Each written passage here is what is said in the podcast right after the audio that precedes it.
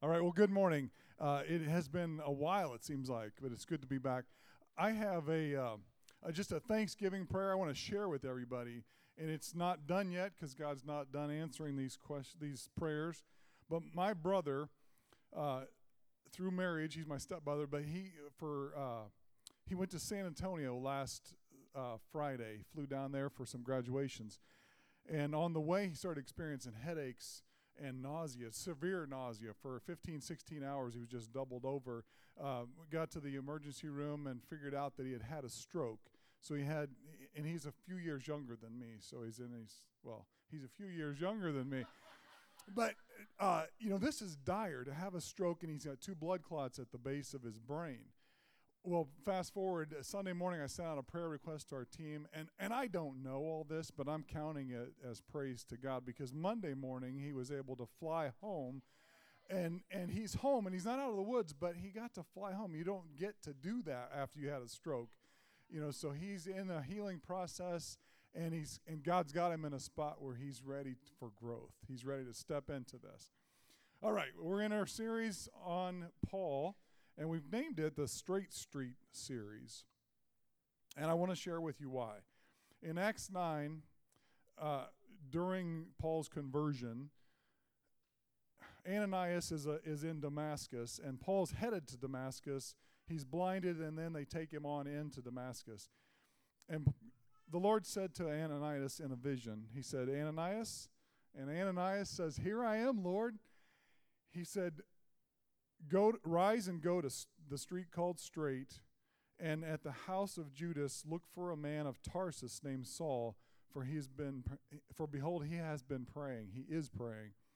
That's why we named this series Straight Street, and there are so many analogies and points to walking and stepping into, and that's the point. Saul's life is a wonderful life to look at. Now, Heather started this series out. Then Heidi and Isaac and Chris, and I wanted so much to do what they talked about, but you need to go listen to those podcasts if you haven't already, or if you review them, because they're just, each one is so powerful, and they're different. It's cool how we can have series like that. Now, I'm going to talk about Paul's third journey, but before that, I want to pray specifically for the Holy Spirit to reach into us, so join me, please. Father, as we continue to study Paul, let us be encouraged but enabled to see you, to experience your love, your grace, your love in action, that grace, to see your creativity in the way that you work the details of our lives together and with you. And Lord, I'm asking for this understanding, this feeling, this knowing of your omniscience, of who you are, your omnipotence and your omnipresence. Lord, speak to us through your word and a moving of the Holy Spirit right now, and we pray all this in Jesus' name. All right, so Paul's third journey is in Acts chapter 18. It begins in verse 23, and it goes through Acts 21, about verse 17. But there's one verse that I want to focus on, and I'm going to draw out throughout this passage, or through this message. And that is Acts 20, verse 24.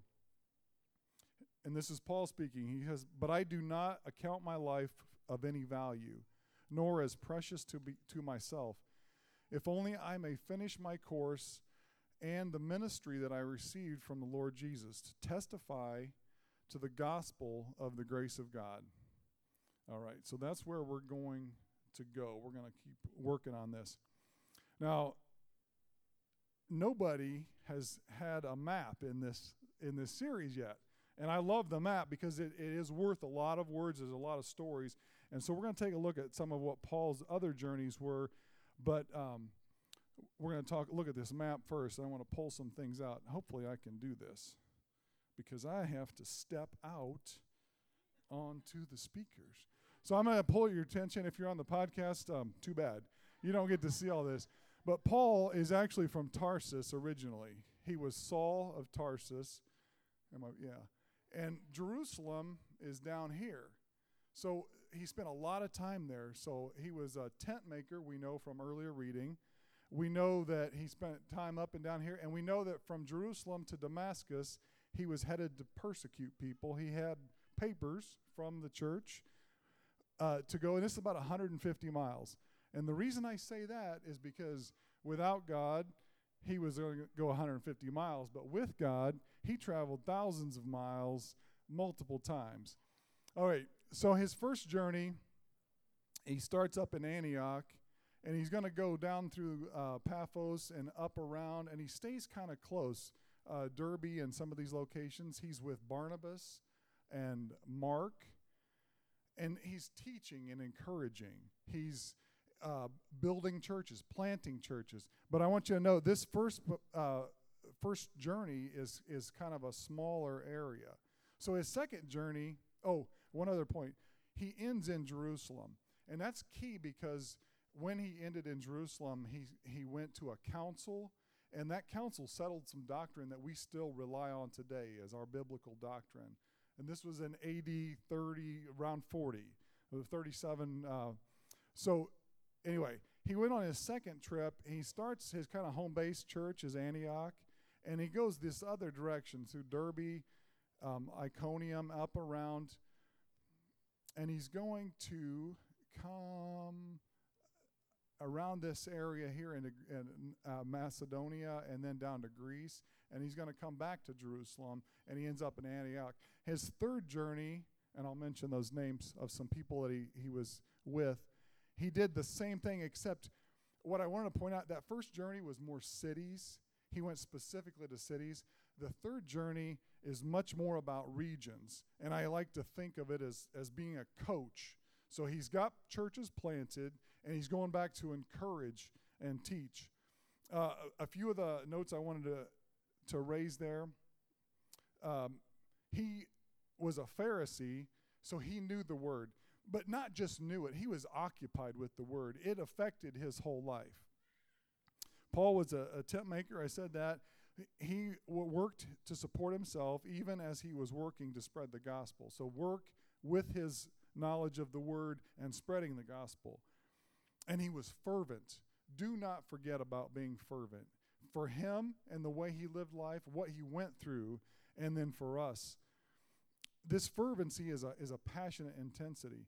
An example of this is following his conversion in Acts 9, we go down to verse 20, and it says that immediately after he was baptized, he started to proclaim that Jesus is God in the synagogues. He went to the people that were saying this was blasphemy, that Jesus was not God, and he went straight to the synagogues to preach this. Okay, so I've highlighted that. In the second journey, he worked with Silas and Timothy. He met with other people, leaders in those communities. Lydia, Priscilla, and Aquila were tent makers also. So your work matters because God's got something lined up for you. He wrote Thessalonians on that second journey. In the third journey, he was with Luke and Apollos. And this is key to remember these. And if you can read about this, you need to know who they were and how they fit, how God fit them into Paul's journey. He confronted wrong doctrine, and sometimes it's just misguided.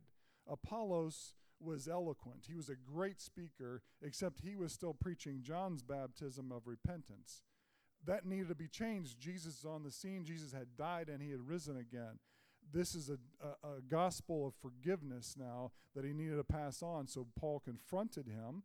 Remember this, that's going to come back again. And got him straightened out, and then he went on encouraging, and he wrote 1st and 2nd Corinthians on this last trip, this third journey. Okay, so I've given you all this, places and people that he was with and activities, and we could spend the whole message on that. We could talk about, that time of our world history. We could talk about what was going on politically or religiously, but for our purposes, I want to talk about why he did all this. Why would he go on these journeys? And I want to raise from that verse, that Acts 20:24, four, I'm going to call them immense realities. And these are real right now. And you may not recognize them, but I want you to see how Paul realized it, and then I want you to know this. And we've already been in this morning, in this zone. The first reality, actually we're going to look at that verse, Acts 20:24, And we're going to look at this verse from the end of it going forward. So that was perfect. Because you have God in the middle center where you can see it. We're going to see the reality of God. You have to get God. You have to at least try. You've got to spend your life trying to get God, get what he means. So Paul, he says he lives to testify to the grace of God. You can mark it down right now as a certainty that we were created by God. We were made for God. So that for is huge. We were made for God. So anything you do, any goal you set, any path you try to take that doesn't involve asking him for guidance, for his direction and his working of details, is going to leave this craving vacuum in you. It is not going to fulfill you to the degree that it could. So God was certainly at the center of Paul's message and his life, and the glory of God was the purpose of his work. I want that to settle in. Everything we have, it has a purpose. So worshiping up here has a purpose, but if it's not to bring glory to God, then it's wrong, okay? So we see this attitude that Paul had of God and who he was when he says in Romans 11, verse 33, he goes, "Oh, the depths and the riches and the wisdom and the knowledge of God, how unsearchable his judgments." We don't even understand when he judges us all. We don't fully get it. How inscrutable are his ways. We can't fully understand or interpret even. We can guess, we can hypothesize, and we can definitely be given some insight, but we will not ever know all that there is to understand and interpret about God. During my study, I came across this word, and it's called aseity. So it's a short word with a great big meaning. And it basically means the sufficiency of God, or God is self-sufficient. So I'm getting ready to knock you down, so brace yourself, okay? A.W. Tozer, in his book, The Knowledge of the Holy, he describes it this way. He says, Almighty God, just because he's almighty, needs no support. The picture of a nervous, ingratiating God fawning over men to win their favor is not a pleasant one. Yet, if we look at the popular conception of God, that's precisely what we see. That's how most of us live. We think God's there for us. We think that if we give him glory and honor, that he's better off because of that, or that he's doing things to get us to do that. No, it's not that way. He doesn't need us at all.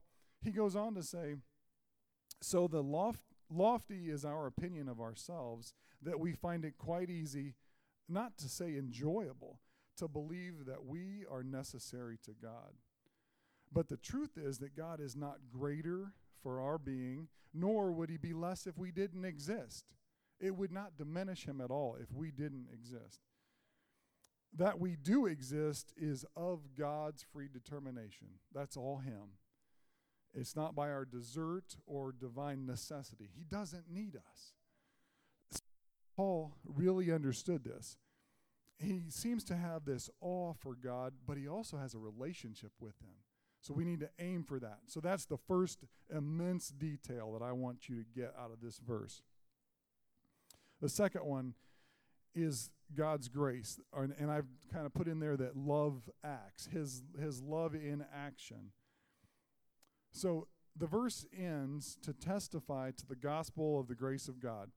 So I want you to picture this huge storm, biggest one you've ever pictured, know about, and like a hurricane. And in this storm is God's justice.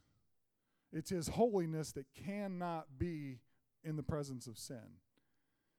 But in the middle of this great big storm is this eye, if you will, that's his grace, and it's his peace.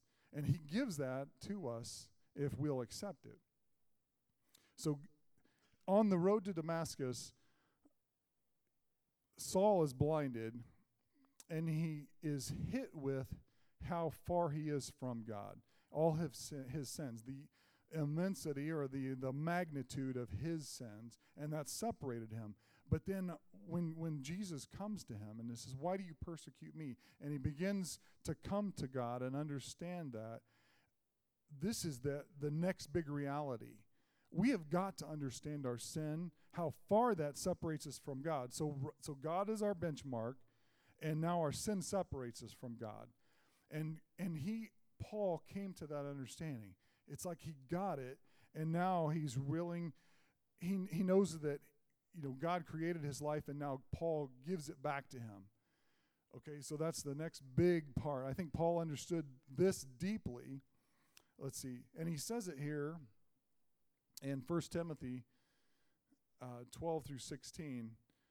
But Christ Jesus came into the world to save sinners, who I am the foremost. So he said he was the worst sinner of all. So he got the magnitude of Jesus paying the price to bring him back. So this action of God through Christ, it's humbling. It is to me. It humbles me. But then all I can do is give back gratefulness and praise and an attitude of living that out. But it doesn't stop there. This next point is immense in the same way, but all of a sudden, Paul, as we read, he kind of understands that this isn't just for him. He's not the only one that gets to have a Damascus experience. It's offered to each one of us. Everybody, God offered it to everyone. He offered it to rescuing sinners, and we see this in Romans 8, verse 13 to 17. I'm not reading it all, but I didn't put it all on the screen. I summarized it for you. For if you live according to the flesh, you will die. So without God, you will die eternity. You will not be in life right now. But if you put to death the deeds of the body, you will live. For all who are led by the Spirit of God are sons of God. We've heard that somewhere else this morning. Remember who you are. For you did not receive the spirit of slavery to fall back into fear, but you have received the spirit of adoption as sons, by whom we cry, Abba, Father. So we're crying out to our Father. He's not just the judge. He's not just reckoning our judgment, our justice. He's offering us grace, but with a relationship like a father should be. I say it that way because we don't all have the best fathers. But this is the way a father's relationship should be, and we have confidence in being children. So he goes on to say the Spirit himself, God through the Spirit, bears witness with our spirit that we are children of God. And if children, then heirs, heirs of God and fellow heirs with Christ, provided we suffer with him in order that we may also be glorified with him. And every time I read this, I know we've said it in several other messages, but Heidi specifically mentioned it, about this stepping away from sin, clearing it out of your life, and then taking the path that the Spirit leads you on. We've got to do that. That is a part of this. If you don't hate your sin, you're not at one with the Spirit right now. It's not any clearer than that. You know if you're in the wrong. Now, it doesn't mean you're not going to struggle with it, but you start this suffering right now if you're a child of God. So the significance of the reality, this reality, is that we're not just saved to an eternity with God. We're saved for a purpose right now, and it's to fulfill with peace and this confidence of being children or heirs. So we sang that song before this message, I am a child of God. I am who you say I am. We need to know it and live it. Heather said it. Let's do it. Step into it. So this is a huge, immense reality. One, there's God. Two, our distance from God, but God offers Paul, in this case, and you individually, this way to be back in the middle of his justice, his holiness with him. And then the third immense reality is that it's for everybody else. So we're all potentially in this together. Can you imagine all of us being in heaven together on this holy world? Okay, the fourth one. Now, if we go back to the verse that we can look, he says to testify to the gospel of the grace of God. And I say that this the cause of this is immense, because this cause came from God. God gave this to Paul, and he gives it to us.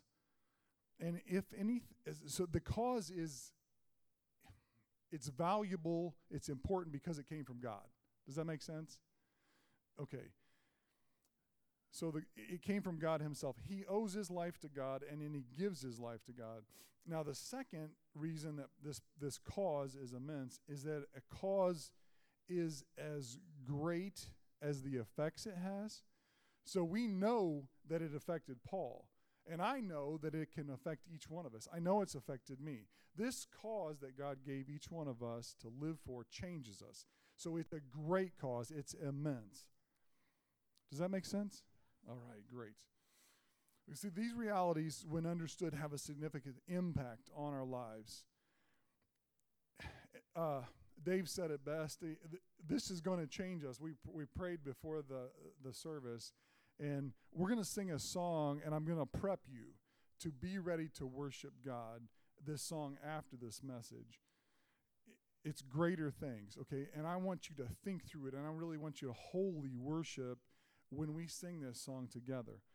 But this significance has this effect, and I want to look at it just really quickly, 2 points about how these four immense realities changed Paul and took him to this next level where he went on these journeys. So first, it made him utterly indifferent to earthly gain. Now, who is there? Anybody here? I'm not. I'm afraid to not have a certain level of wealth. But Paul said, I'll give it all up because I understand who God is. He said, I do not count my life of any value nor precious to myself. It doesn't mean his life was worthless. It said he just didn't dwell on how valuable it was to him. In other words, he had found a cause to live for that was so profoundly satisfying that it was more valuable than life itself. All of our work. So if you think about the accomplishments that you have, if you have a good a job that you really like and you enjoy and you get the paycheck, or relationships, if you have a great relationship or the picture of a great relationship, or even the experiences. We love thrill seeking, we love adventures. All of that pales in comparison to the pleasure of bringing glory to God. I can't say it any clearer than that. That's what we need to aspire to bring glory to God with what we do. We either way, Paul's creator had given him a cause to live for that freed him for a kind of reckless abandon. It's kind of fun to hear. You are freed now to go and to serve. This, Paul's life was not dull. If you read that, you laugh when I say that. If you know what his life was like, he was beaten, but he also got to preach to thousands. He was always at the center because he was pursuing it, but he was pursuing it for God's glory, not for his own glory. So, and it was fervent. I love that word. It was a passionate intensity that he lived with. Okay, that was the first effect that these four immense realities had on Paul. The second effect was that his cause was so big and immense that it kept him on track. He had incredible discipline. He was not derailed by life's circumstances. So he wasn't married, and I don't say that as derogatory or as a pejorative. He was so engaged with God that that wasn't God's plan for him. So he wasn't married, but he stayed on. And that doesn't mean he physically didn't want a relationship or didn't meet people that he wanted to be married to. It's just he was so engaged with God, and his cause was bigger than that. And then the second one, he valued one thing more than life. And he said, if only I may accomplish my course and the ministry which I received from the Lord Jesus. He pictures himself as an athlete running a race, and his coach, his trainer, his audience, even his award is Jesus Christ. We need to have that too. He's our coach. We need to know him then. We need to listen to him. He's our trainer. So that means this is a process. It's going to be every day. We've got to get up and make that decision every single day. he's going to be our audience. So we need to be thinking about him watching us. And he's going to be our award or reward. This is fun. This has been the most fun message I have written. Okay, so up to this point, I've only been talking about Paul, but it's time to talk about how this applies to me and you. How do we put this into practice? Well, we have the same God, we have the same realities, and I want it to matter to you. I want you to walk out of here changed, honestly. I really do. I want it to have the same effect on us, and it can and it should affect us to the point that we impact the eternity of those around us. So what we need today is a cause to live for that comes from God. You know, if you're a teenager, an editor, housewife, a businessman, teachers, doctors, nurses, lawyers, salesmen, engineers, I just came up with a bunch of people. Any wage earner at any level, you need to ask, you know, what is the Creator's purpose for our lives, for his creation, for all of his creation? Understand that.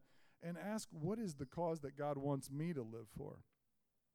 You know, I didn't know where to put this, but I feel like I have to put this in there. I like this question because it's maybe thought-provoking.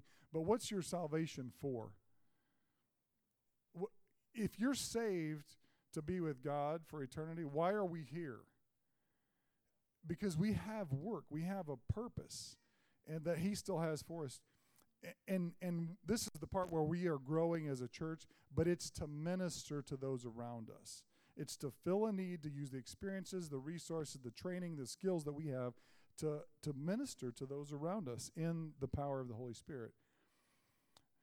If we look at Ephesians 4, 11, and 12, it basically says pastors have the job of equipping the saints for ministry, meaning that we... You know, ordinary Christians are the ones that do ministry, okay? Does everybody get that from, you know, the things that we've been going through? People that come up to you and they have this need that, hey, I've been through that. Well, when you help them, encourage them, point them back to God, ministry, okay? So let's read this. And he gave the apostles, the prophets, the evangelists, the shepherds, and the teachers to equip the saints for the work of the ministry, for building up. And that's ministering to the body of Christ. So what ministry looks like is as varied as Christians are varied. So there's a different ministry for every single one of you. And it's not an office like elder or deacon or pastor. It's a lifestyle devoted to making much of Christ. If you want to write something down, make much of Christ and meeting the needs of others. I like to use my life application study Bible because it gives me a lot of other information besides the word, and it's great. I like to measure that. But at the beginning of Acts 13, it basically says that the book of Acts takes a shift right here, and it goes from being about Peter to now it's being about Paul. But then at the end of Acts, it just stops. And the point is that the church didn't stop right there, but we are the sequel. You are the rest of Acts, okay? So Acts is still being written, but it's in your lives. So you minister to those around you. You know, some people are going to be like Barnabas, the encourager, and some people are going to be like Mark or Silas or Timothy or Priscilla and Aquila. It's awesome to have couples that get to do ministry together. Or Luke or Apollos, all of these guys. I'm going to go back to Ananias. And I raise this because when God called him in a vision, he answered right away. So Ananias was in the zone. He was listening to God. He was hearing God. And when God spoke, he answered. And he went over to Straight Street. Even with all of Saul's reputation, he went ahead and obeyed. You know, Saul, preparing to be Paul, was on Straight Street already. God already had him on the path. So we all may be somewhere along the line. Apollos watered. Well, Ananias went in too, and he prayed over and baptized Saul. Paul, at that point, took off. So this message could have been about Ananias. I could have given the whole message on that, on just obeying, hearing God and obeying. but I didn't. So we're all called to give our life to the ministering of others and to testify to the gospel of the grace of God. And I would challenge you now, don't just say gospel anymore. I want you to use the word God in there. And I want you to use the word grace in there. And I want you to use the gospel because it's God first. He's our point, our benchmark, what we're aiming for. And the grace is what we're offered to relieve our sins, to get us in holiness, in that part with him in the middle of all the justice. And then I want you to say gospel because it's for everybody. And then I want you to testify to it. So we're all called to this. In 1 Corinthians 12:7 in the ESV, it says, to each is given the manifestation of the Spirit for the common good. And that all sounds great, but I want you to hear it in the message. It says, each person is given something to do that shows who God is. Everyone gets in on it. Everyone benefits. All kinds of things are handed out by the Spirit and to all kinds of people. The variety is wonderful. There's wise counsel and clear understanding. Simple trust. Think about that a minute. A gift from the Holy Spirit, simply trusting. Trusting God and his promises and his word and his working. Healing the sick, miraculous acts, proclaiming the word, distinguishing between spirits, so discernment, tongues, interpretation of tongues. All these gifts have a common origin, but are handed out one by one by the one Spirit of God. He decides who gets what and when. I want to close with a few final thoughts, and then we'll pray. We're created to be in relationship with God, and the way we see Paul accomplish this is in three different points. It's very instructive for us. One, be occupied with the Word. The Word of God, you must be reading it. It must be a way of life. It has to be a way of life daily. And we must share the Word. We share it, we show it, and we live it. So you may not get to speak it, but live it out. I met with a guy that owes us several $100,000 at work the other day, and I know that he preaches. And so we have a relationship, but he said to me, he goes, my Christian witness couldn't let me do anything else. And I know he's struggling, but he's not going to be a write-off because he's going to find a way because he knows Jesus. I don't know where it all comes from. I don't know how it's going to work out, but there's a simple trust there. The second point, we have to work and minister where we are. Your ministry is in your home right now. I don't care what it looks like. It's in your home.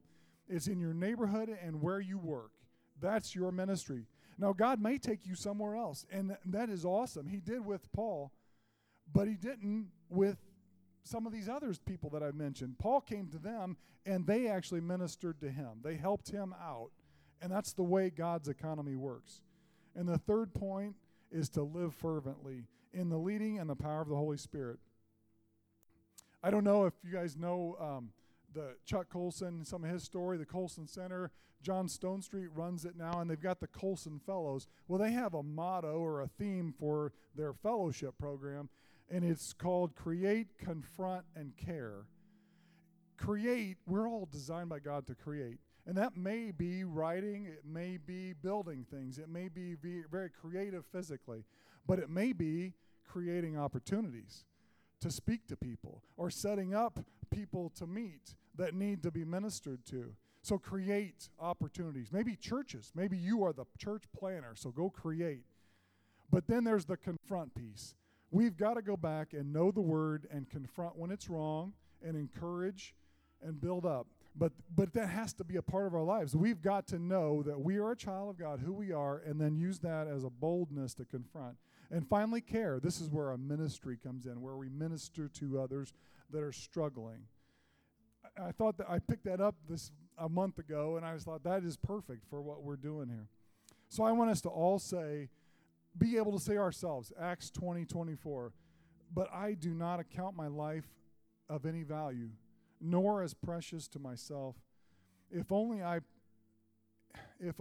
may finish my purpose and the ministry that I received from the Lord Jesus to testify to the gospel of the grace of God.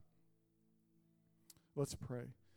Lord, I pray right now that what you have spoken through me will drive a burden but an excitement in the people that are hearing right now, and if they hear it on the podcast.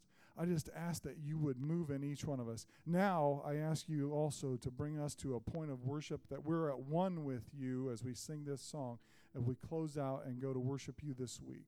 And I pray this all in Jesus' name. Amen.